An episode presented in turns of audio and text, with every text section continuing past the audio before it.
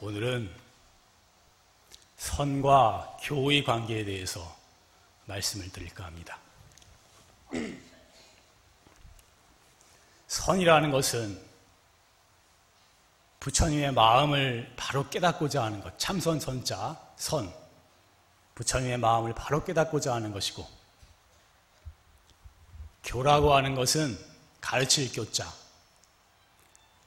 부처님의 가르침, 경전으로 된 모든 가르침을 교라고 불교에서는 말하는 것입니다. 그래서 선은 불교는 선이 있고 마음을 깨닫고자 하는 선이 있고 경전 공부를 하는 교가 있는 거예요.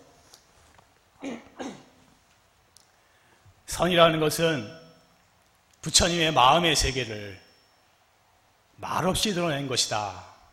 라고 말할 수가 있습니다. 이 참선은 마, 말을, 말을 하는 세계가 아니에요. 말없이 이, 이 세계로 들어가는 것입니다. 교라고 하는 것은 경전이라고 하는 것은 부처님의 깨달음의 세계를 말씀으로 말로써 표현한 것이다. 이렇게 말할 수가 있는 것입니다. 그래서 선과 교의 관계를 비유를 하자면 교라는 것은 경전이라는 것은 지도와 같다. 그래서 지도, 지도. 우리가 금강산을 올라가려면 어디를, 어디를 통해서 어떻게 가야 금강산 정상을 잘 갈 수 있는지, 가는 길목에는 뭐가 있는지, 이런 것이 나타나 있는 것이 지도와 같은 것이 교다. 그랬습니다. 그러면 선이라는 것은 그 지도를, 지도를 보고서 직접 직접 산을 올라가서 금강산을 올라가서 정상으로 올라가는 것을 선이다. 이렇게 말할 수가 있는 것입니다. 그런데 우리가 높고 험한 산을 올라가는데 지도가 없이 어떻게 가야 할지를 모르고 무턱대어 간다면 위험할 수가 있는 것입니다. 그렇기 때문에 사실은 경전이라든지 이런 조사 어록이라든지 이런 옛 선사의 법문을 부처님의 가르침을 경전을 좀 공부해야 될 필요가 분명히 있는 것입니다. 옛날 중국 총림에서 이 불교 역사상 가장 도인이 많이 나온 시대가 중국 총림 시대였는데 그때 참선하는 스님들은 틈나는 대로 경전도 읽고 조사 스님의 어록도 읽고 그러면서 참선을 했다 그래요. 그래서 이 참선 공부하는데도 좀 그런 불교적인 경전이라든지 조사 어록이라든지 이런 부분에 대한 지식이 좀 필요하지 않는가 하는 생각을 하고 있습니다. 특히 지금 한국 불교를 보면은 불자들이 너무 책을 안 읽어요. 이게 너무 책을 안 읽어서 불자들이 사실 불자로서 사상 정립이 거의 많이 안 돼 있습니다. 어떻게 불교가 어떤 것인지 부처님 사상이 어떤 것인지 정립이 참 잘 안 돼 있습니다. 그러다 보니까 불교 출판사도 다 문을 닫아야 된대요, 지금. 하도 책을 안 보니까 책이 안 팔려서. 그래서 경전이라든지 불서를 읽으면 우리가 불자로서 사상이 정립이 되고 교양의 수준도 높아집니다. 정신세계의 수준도 높아집니다. 그리고 인생을 살다가 어려운 일이 부딪혔을 때 참 부처님 사상에 입각해서 마음을 비우고 현명하게 판단할 수 있는 현명한 결정을 내리고 현명하게 대처할 수 있는 그런 능력이 생기는 것입니다. 그러므로 이렇게 요즘 참 좋은 불서들이 많이 나오는데 경전이나 불서를 읽게 되면 삶이 훨씬 풍요로워질 수가 있는 것입니다. 그래서 여러분들께 경전이나 불서를 좀 많이 읽으시는 게 좋겠다 하는 권유를 일단 드립니다. 그런데 여기서 우리가 반드시 기억해야 할 것은 경전이라든지 책 같은 걸 좀 공부를 하긴, 해, 하긴 해야 되지만 문자에 집착해서 문자로서 지식으로서 이 불교의 진리를 알려고 해서는 안 된다는 것입니다. 이 진리의 세계는 깨달음의 세계는 언어와 문자를 초월해 있어요. 언어와 문자로는 절대로 이 깨달음의 세계를 설명할 수가 없는 것입니다. 이것은 불가능한 것입니다. 어느 누구도 불가능한 거예요. 설사 부처님이라고 할지라도 세상에서 제일 가는 도인이라고 할지라도 이 세계는 말로 표현할 수가 없는 것입니다. 그래서 옛 선사 말씀에 개구 즉착이라 개구 입을 열면은 즉착 바로 틀려버린다 그러신 것입니다. 누구든지 말로써 이 세계를 표현하고자 한다면 그것은 이미 틀려버린 것이다. 이 세계를 절대로 표현할 수 없는 것이다. 라고 말씀하신 것입니다. 이론과 지식으로서는 절대로 생사해탈을 할 수가 없는 것입니다. 성불할 수도 없는 것입니다. 오직 깊은 산매에 들어서 우리의 이 본 마음을 깨쳐야만, 깨달아야만 생사를 벗어난 대자유인이 될 수가 있는 것입니다. 부처님께서도 이 책을 많이 보고 지식이 많아서 부처님이 되신 것이 아닙니다. 우리의 본 마음을 깨쳤기 때문에 부처님이 되신 것이거든요. 그래서 예 선사께서 말씀하시기를 경전은 경전이란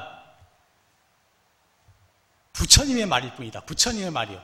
부처님의 체험의 기록이다 그러셨어요. 부처님께서 당신이 깨달은 세계를 체험한 것을 말씀하신 것이다 이거예요. 이것은 어차피 너의 너의 체험은 아니다 그러셨어요. 이 세계를 직접 체험해 봐야지. 경전은 어디까지나 부처님께서 체험하신 것을 말씀하신 것이니까 그것은 그것은 아무리 보아도 결국 나의 체험은 되지 않는다 그러신 것입니다. 결국은 그것은 남의 말에 불과한 것이다. 그렇게 말씀하셨어요. 예를 들어서 사과를 사과를 사과를 맛을 못 본 사람이 있는데 사과 맛이 어떤 것인지 아무리 설명을 해도 하루 종일 설명을 하고 몇, 몇 날, 며칠 설명해도 이 사과 맛을 아무리 설명해도 모릅니다. 딱 먹어보면 바로 그 순간 아는 거예요. 이, 이 깨달음의 세계는 아무리 설명을 듣고 아무리 책을 많이 읽어도 이것은 절대로 모릅니다. 실제로 자기가 직접 체험을 해봐야만 아는 것입니다. 그래서 경전은 지도와 같고 참선은 산을 올라가는 것과 같다 그랬는데 지도만 보고 길을 달달달 외워서 어디 가면 뭐가 있고 어디 가면 뭐가 있고 어떻게 가야 빠른 길을 가고 달달달 외우기만 해가지고는 아무 소용이 없는 것입니다. 그 길을 좀 알긴 알아야 하지만 길을 알았으면 직접 산에 올라야 하는 것입니다. 직접 금강산에 가봐야 그 산을 산을 보고 산을 알게 되는 것이기 때문인 것입니다. 그래서 또 비유를 하자면 경전은 요리 요리하는 방법을 가르쳐 주는 요리책과 같고 참선은 요리를 직접 해 먹는 것 같다 그랬어요. 요리책을 연구를 아무리 많이 해서 요리 박사가 된다 하더라도 해 먹지 않으면 배부르지 않은 거예요. 그래서 경전을 공부를 하긴 해야 되지만 경전만 하고 거기에 집착해서 참선을 하지 않으면 직접 마음을 닦는 수행을 하지 않으면 그 마르고 닳도록 경전 공부를 한다 할지라도 그것은 별다른 가치가 없는 것입니다. 반드시 마음을 닦는 수행을 직접 해야만 이것이 의미가 있는 것이고 가치가 있는 것입니다. 그래서 책만 보고 책을 보지 말자는 게 아니고 책을 보긴 봐야 되는데 책만 보고 그것만 연구하는 것은 남의 남의 보배를 세는 것과 같다 그러셨어요. 어디까지나 그것은 부처님 말씀이고 선사의 말씀이지 나의 말이 아닌데 내 마음 속에는 무한한 보배가 한량없는 지혜가, 지혜가 온갖 신통과 온갖 공덕이 내 마음속에 무진장한 보배가 갖추어져 있는데 내 스스로 이 마음의 보배를 개발해야지 끝도 없이 남의 보배만 세고 있어서는 나에게는 별다른 득이 없는 것입니다.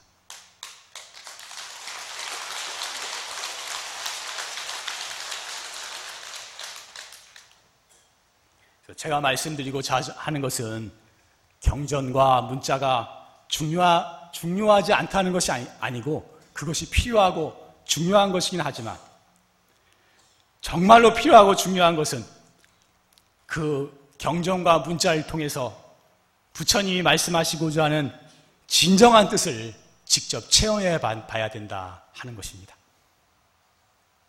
오늘 이런 이야기를 하는 것은 뭐 경전 공부에 대해서 좀 궁금해하는 분들도 있고 참석만 한다고 되나 뭘 좀 알아야지 이렇게 생각하시는 분도 있고 뭘 좀 알긴 알아야 돼요. 그래서 오늘 이런 이야기를 드리는 것입니다.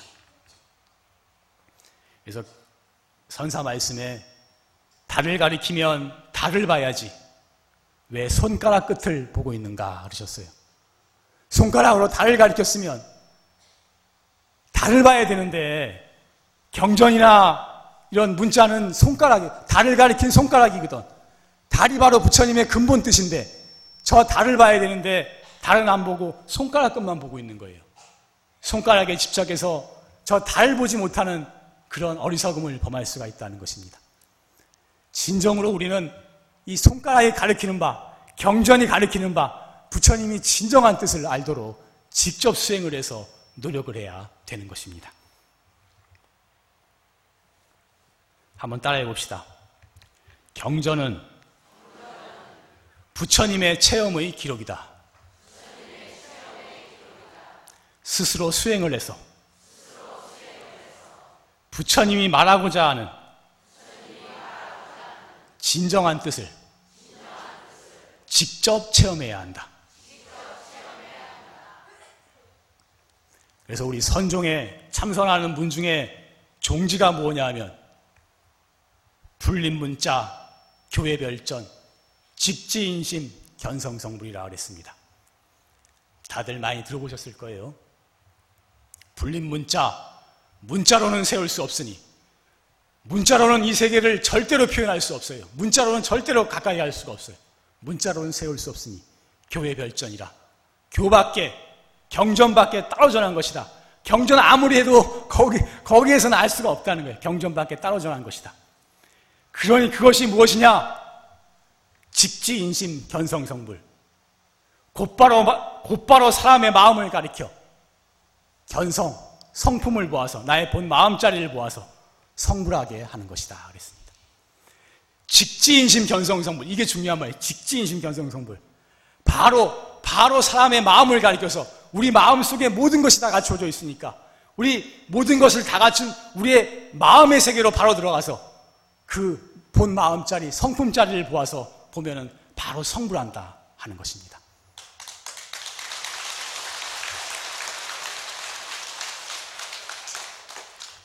뭐 다들 잘 아는 말씀이겠지만 우리 우리 선종의 중요한 종지니까 한번 따라해 봅시다.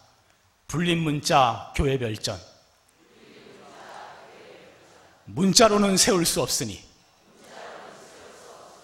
교밖에 따로 전하는 것이다. 직지인심 견성성불. 사람의 마음을 곧바로 가리켜 성품을 모아 성불하게 하는 것이다.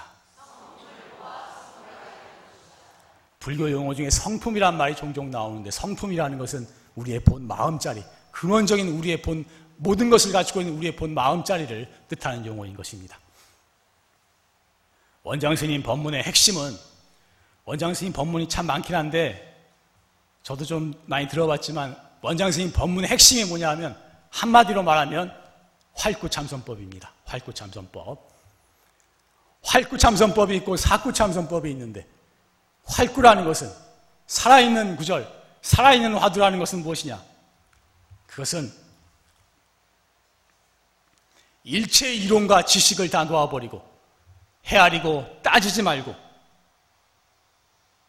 모든 생각 다 끊어버리고 거두절미하고 오직 알 수 없는 의문으로 알 수 없는 의문 그것 하나만으로 수행에 들어가는 것을 활구참선법이라고 하는 것입니다.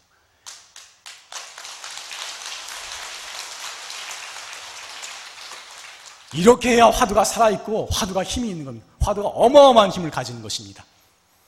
반대로 생각으로 따지고 머리로 헤아리고 지식으로 알려고 하면은 이것은 오히려 이 화두는 아무런 힘이 없어요. 화, 참선 안 하는 이만 못한 그런 상황으로 가게 되는 것입니다. 그래서 이론과 지식이 필요한 것이긴 하지만 그것이 지침이 되는 것이긴 하지만 그것에 집착해서 그것으로서 깨달음의 세계를 알려고 한다면 오히려 그 지식 때문에 수행에 큰 방해를 받을 수도 있는 것입니다. 부처님이 열반하신 다음에 가섭존자가 상수가 되어서 우두머리가 되어서 칠엽굴이라는 곳에서 500명의 비구스님을 모아놓고 최초로 불전 결집을 합니다. 최초로 경전을 결집했어요. 그때 500명의 비구스님들이 전부 다 돌을 깨친 아라한이었어요. 아라한. 돌을 깨친 아라한이었어요. 그 중에 부처님의 시자인 아난존자가 끼어 있었는데, 아난존자는 여러분들 잘 아시겠지만 부처님의 시자입니다. 아, 이건 조는 사람이 보이네. 졸면 안 돼요. 정신을 딱 차려서 눈을 뜨고 눈을 눈을 감는 것도 졸기 일부 직전이라 눈 감아도 안 되고 또 내가 보면은 좀 밉상 중에 하나가 땅바닥을 보는 사람이야. 바닥에 뭐가 있는지 처음부터 끝까지 바닥만 보는 사람이 있어요. 눈 감지 마시고 바닥도 볼게 어디를 봐야 하느냐? 제 얼굴을 뚫어지게 해보시고 들어야 됩니다.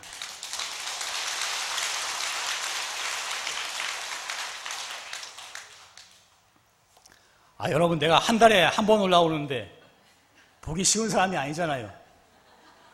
또 여러분들 한 번씩 밥에 빠지면 두 달, 석 달 만에 한 번씩 보는데 또 혹시 개인적으로 어디 만나더라도 많이 쳐다볼 볼 수는 없잖아요. 신뢰가 되니까. 근데 이때는 많이 쳐다볼수록 좋은 거라. 뚫어지게.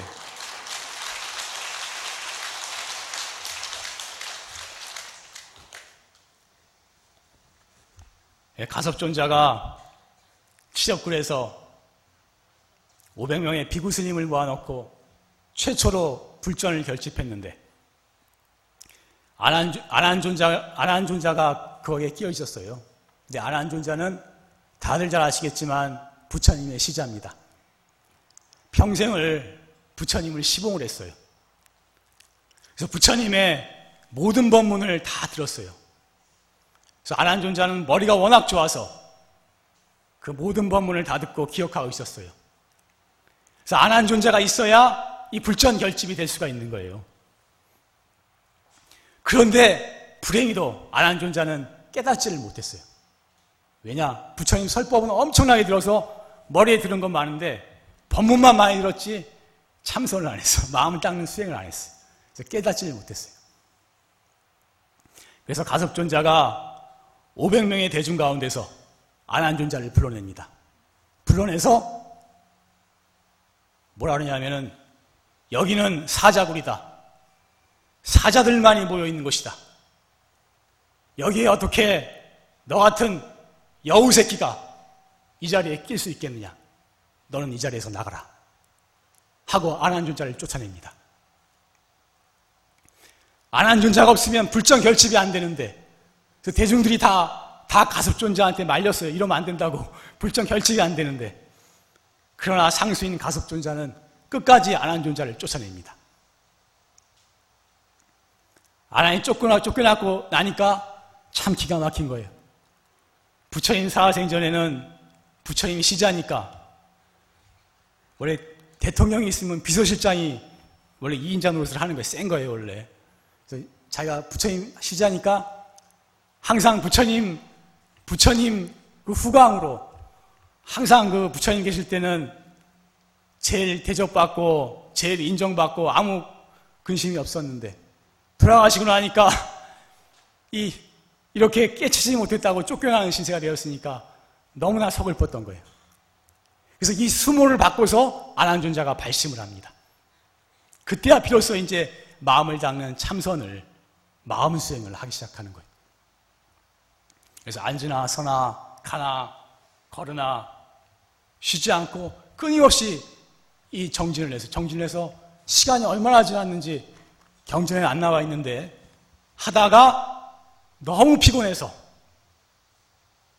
아 이제 좀 누워야 되겠다고 탁 눕는데 목침이 머리에 닿는 탁 그 순간에 화련되고 올랐어요 아나니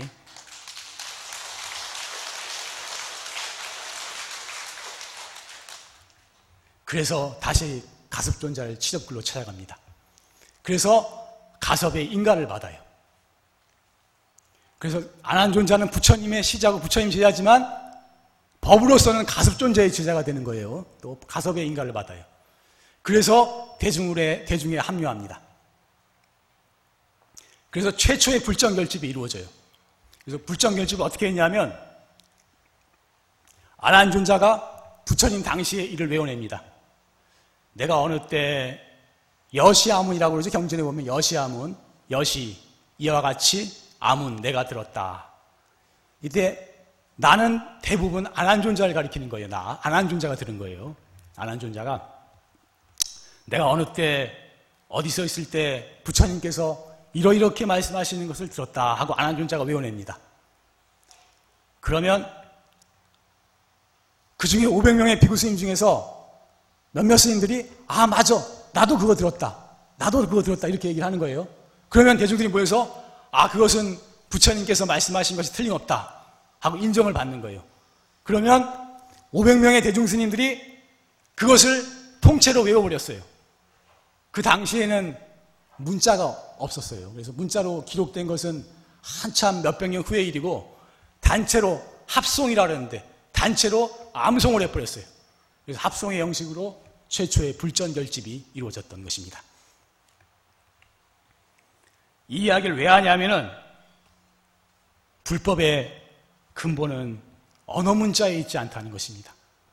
안한존자가 부처님의 법문을 남김없이 다 들었고 법에 대해서는 법문에 대해서는 최고로 많이 아, 알고 아는 사람이었지만 500명의 대중 가운데서는 쫓겨나는 수모를 당했던 것입니다. 왜냐? 마음을 닦는 수행을 하지 않았기 때문에.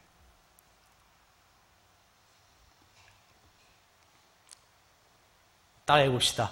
불법의 근본은 언어 문자에 있지 않다. 마음을 깨치는 데 있는 것이다. 그래서 부처님 법문에 부처님 안한존자에게 생시에도 그런 말씀을 많이 하십니다. 네가 비록 억천만 겁토록 열애의 묘장원 법문을 기억한다 하더라도 하루 동안 선정을 닦으니만 못하느니라. 법문도 법문을 기억하고 지식도 있어야 되겠지만 그것만 하는 것은 하룻밤 선정을 닦느니만도 못하다라고 말씀하시는 거예요.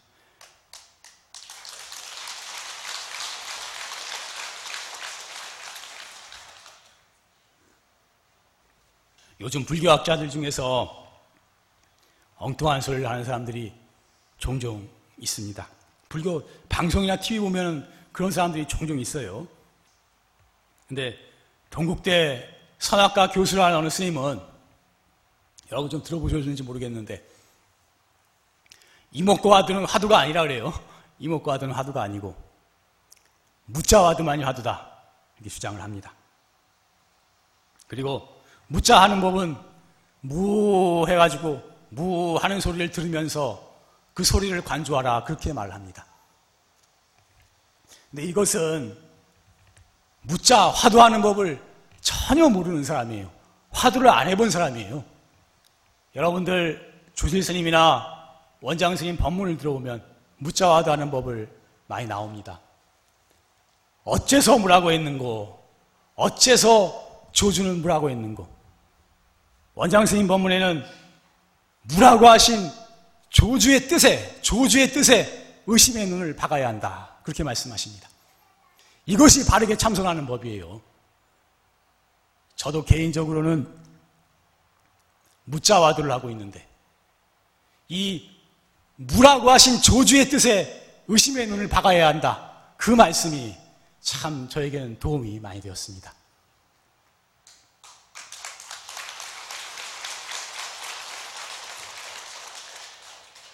그래서 이런 학자들 말을 따라서 엉뚱한 소리 하는 학자들 말을 따라서 공부한다면 천년 만년을 하고 금생 다 하고 다음 생에 해도 아무런 득이 없는 것입니다. 그래서 부처님의 근본 뜻을 알지 못하고 문자로만 연구하다 보면은 종종 불법의 바른 뜻과는 어긋나는 일이 많이 생기게 되는 것입니다. 팔만대장경이 너무나 방대해요. 너무나 방대하고 그러다 보니까 부처님의 근본 뜻을 모르고 문자로만 하다 보면 엉뚱하게 해석될 여지가 굉장히 많은 것입니다. 그래서 저는 불교는 수행하는 사람들은 이 불교는 불교 학자들의 말을 너무 따라가서는 안 된다. 적당히 참고만 하고 참고를 할 건 좀 참고를 하지만 너무 거기에 따라가서 공부해서는 안 된다. 라고 말씀을 드리고 싶습니다. 그러면 무엇에 따라야 하느냐?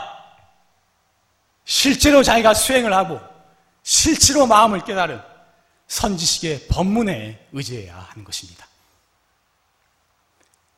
선지식은 자기가 직접 수행을 통해서 부처님의 마음의 세계를 그대로 깨달은 거예요. 부처님의 마음 세계가 그대로 통하는 세계에 도달했기 때문에 그 선지식이 바른 법문이 바로 불교의 가장 정확한 정확한 말씀인 것입니다. 불교의 모든 경전의 내용의 핵심을 뚫어서 가장 바른 길을 가르치고 있는 것입니다.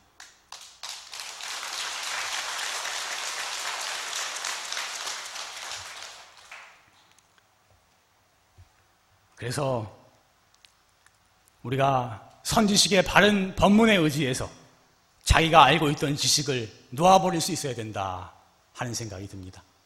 참선을 해보면 지식이 많은 사람이, 지식이 많은 사람이 훌륭한 사람이 아니고, 저도 이 불교 쪽에 지식은 좀 있어요. 학생 때부터 일찍이, 일찍이 불법에 입문을 했기 때문에 학교 다니면서부터 불교에 대한 경전이라든지 어록이라든지 불교에 대한 지식은 그래도 꽤 있는 편입니다. 그러나 참선을 해보면 느끼는 것은 이러한 지식이 중요하지 않다는 것을 절실히 느끼는 것입니다. 지식이 중요한 것이 아니라 뭐가 중요하냐? 순수한 마음이 중요한 거예요. 진실한 마음이 중요한 거예요. 이,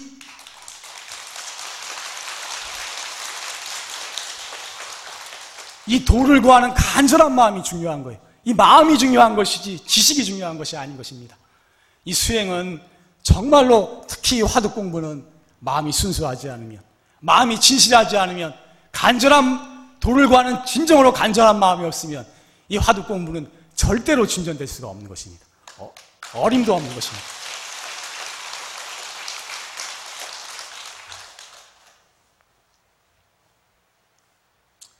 따라해 봅시다. 수행을 함에 있어. 지식이 많은 것이 중요한 것이 아니고 선지식의 법문에 의지해서 알고 있는 지식을 다 놓아버리고 진실하고 간절한 마음으로 공부하는 것이 가장 중요한 것이다.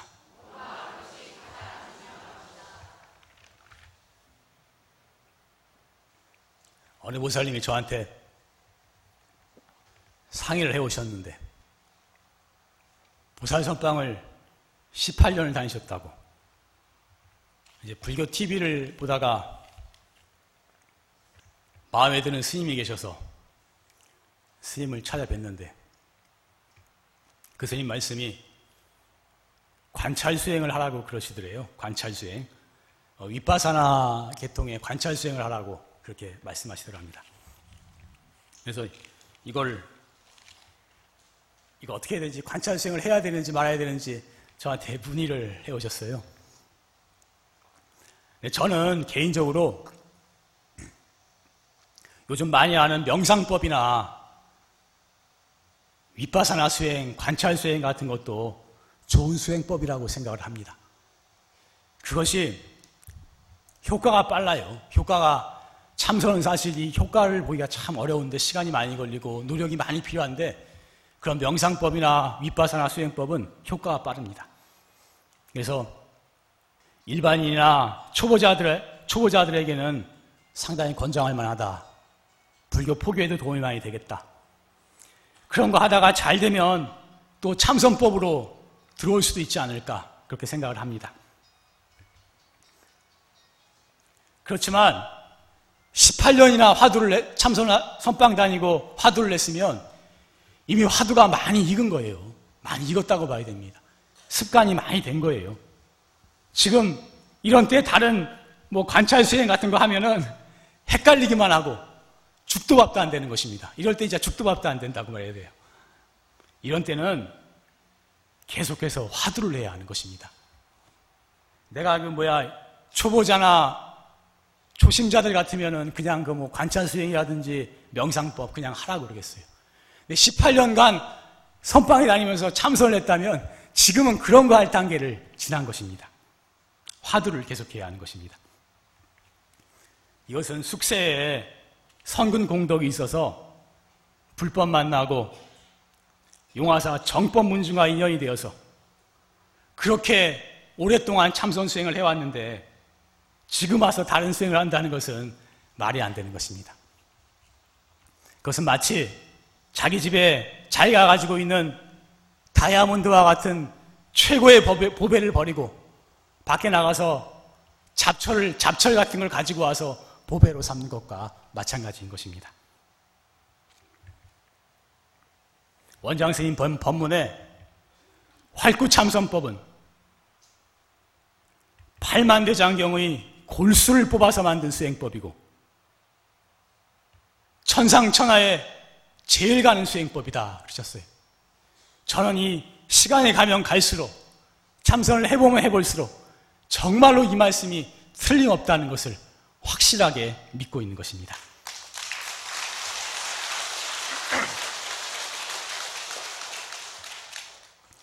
지금 우리가 참선하려고 애쓰고 노력하는 것이 비록 공부에 큰 힘을 얻지 못한다고 할지라도 깨닫지 못한다고 할지라도 그것이 우리의 의식과 무의식에 다 쌓이고 있는 것입니다. 헛된 것이 아니에요.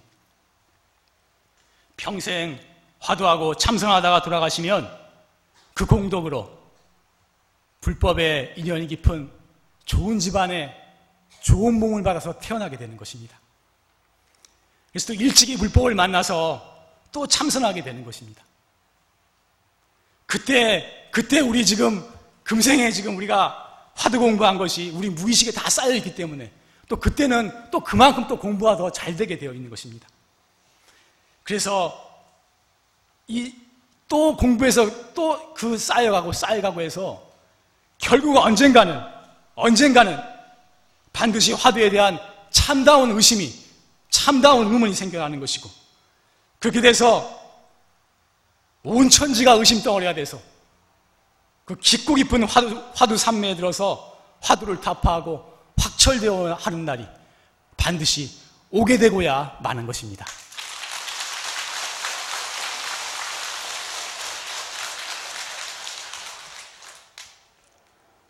그러므로 비록 지금 화두가 잘 안 들린다고 할지라도 지금 화두 들려고 애쓰고 노력하는 것이 결코 헛된 것이 아니고 우리의 무의식 속에 다 쌓이고 있다는 것을 분명히 믿어야 하는 것입니다.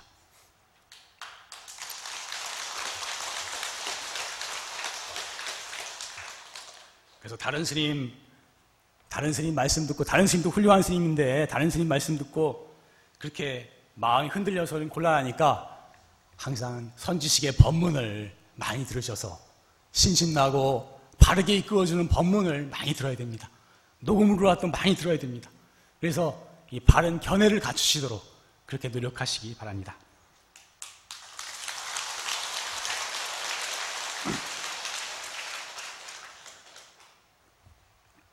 마음을 깨닫게 되면 우리 안에 갖추어져 있는 무한한 지혜가 저절로 드러나게 되는 것입니다.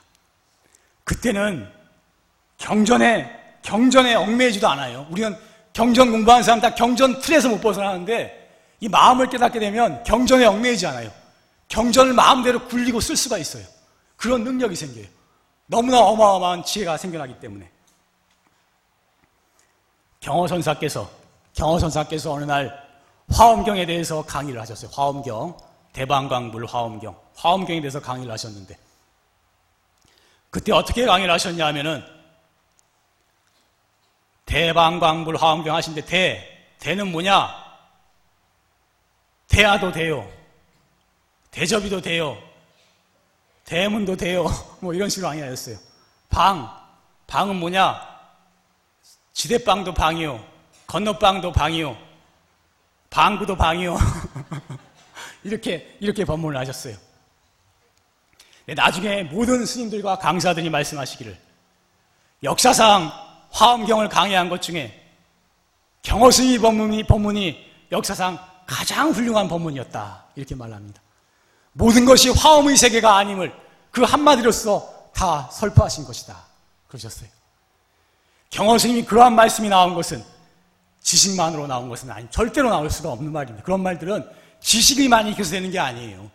우리의 본 마음자리를 깨쳐서 그 깨달음의 지혜로서 경전을 마음대로 굴릴 수 있는, 경전을 마음대로 가지고 쓸 수 있는 그런 경지에 도달했기 때문에 그런, 그런 말씀을 하실 수가 있었던 것입니다.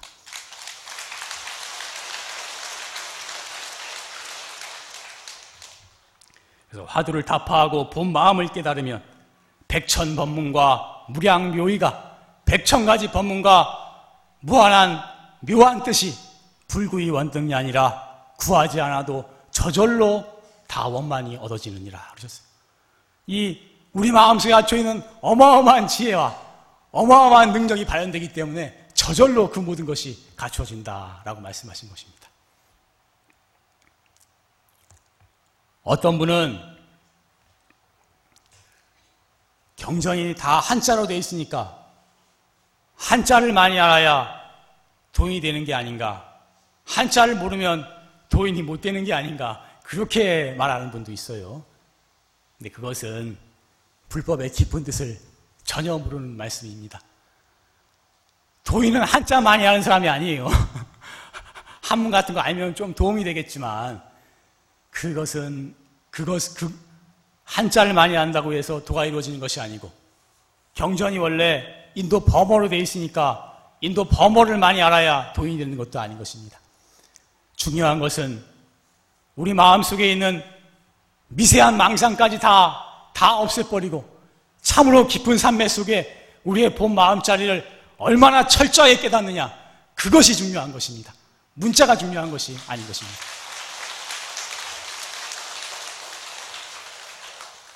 그래서 육조 스님께서도 일자 무식의 나무꾼이었지만 크게 깨치셔가지고 불교 역사상 역사상 가장 최고 가는 대도인이 되셨던 것입니다. 제가 오늘 여러 가지 말씀을 드렸는데 약간 모순되게 느껴지는 것도 있을 거예요. 제가 경전을 무시하자든지 경전을 보지 말자는 것이 아닙니다. 아까도 말씀드렸지만 지금의 한국 불교는 너무 책을 안 읽고 너무 경전 공부를 안 하고 있어서 좀 약간 미안한 표현으로 약간 무식쟁이 불교 같이 되는 면이 조금 있습니다. 그래서 경전도 좀 보고 불서들도 좀 많이 보시는 것이 좋겠다. 지금으로서는 그런 권유를 드립니다. 그렇지만 분명히 알아야 될 것은 알아야 될 것은 지식만으로서는 이 진리를 알 수 없다는 것. 지식만으로서는 이 영원한 깨달음을 얻을 수 없다는 것. 더 중요한 것은 자기가 마음을 닦는 수행을 해야 된다는 것. 그것을 알아야 되는 것입니다. 그래서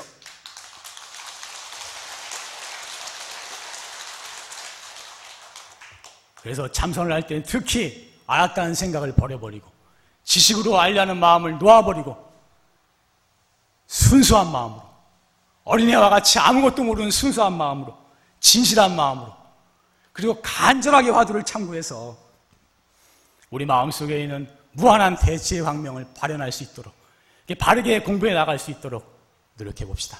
네, 마치겠습니다.